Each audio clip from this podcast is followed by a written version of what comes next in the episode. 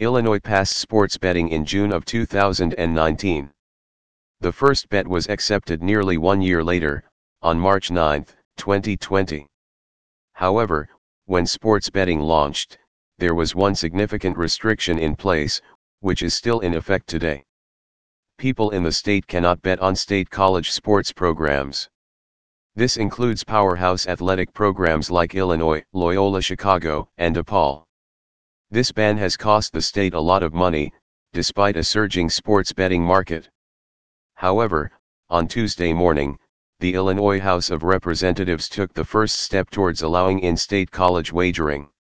House of Representatives passes in-state college betting early Tuesday morning, the IL House passed an amendment to Senate Bill 521 to legalize in-state college betting.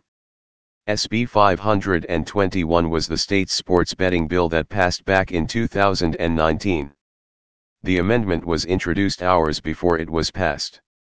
Representatives agreed to it by a 96 to 11 margin. This does not mean that sports betting now include wagers on in-state college teams, but it is the first step in the process. The Senate will have to approve the amendment before it heads to the desk of Governor Pritzker for final approval. The Senate adjourned on Tuesday without voting on the legislation. Therefore, they will have to decide on the amendment's legality when they return in 2022. Details of the bill The sports betting amendment allows for in-state wagering on all college sports teams in the state. It's not just limited to Division I athletic programs. Although, there are still some restrictions that will be intact if this bill passes. Illinois has mobile wagering, but in-state college wagers will only be allowed at retail betting locations. This will deter people who like to bet on mobile from wagering teams like the Illini. Additionally, the in-state college bets will be limited to the Tier 1 category. A Tier 1 bet is any wager that is determined by the final score. This is a complex way of saying that the three bets allowed will be the money line, spread, and over slash under. All player props will be prohibited for in-state college teams, and wagers must be locked in before games begin. The lack of live and mobile betting has received some pushback, but the House's reasoning is simple.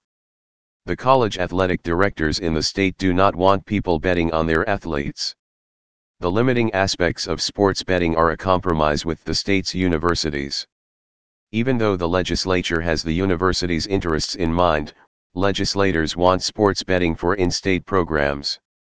In the NCAA tournament, Illinois faced Loyola Chicago.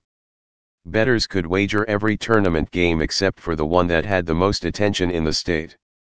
This matchup was a significant reason why this amendment has been pushed so heavily by Representative Bob Rita and other legislators. Despite not letting bettors wager on the Illinois versus Loyola matchup, the state still generated a record handle in March.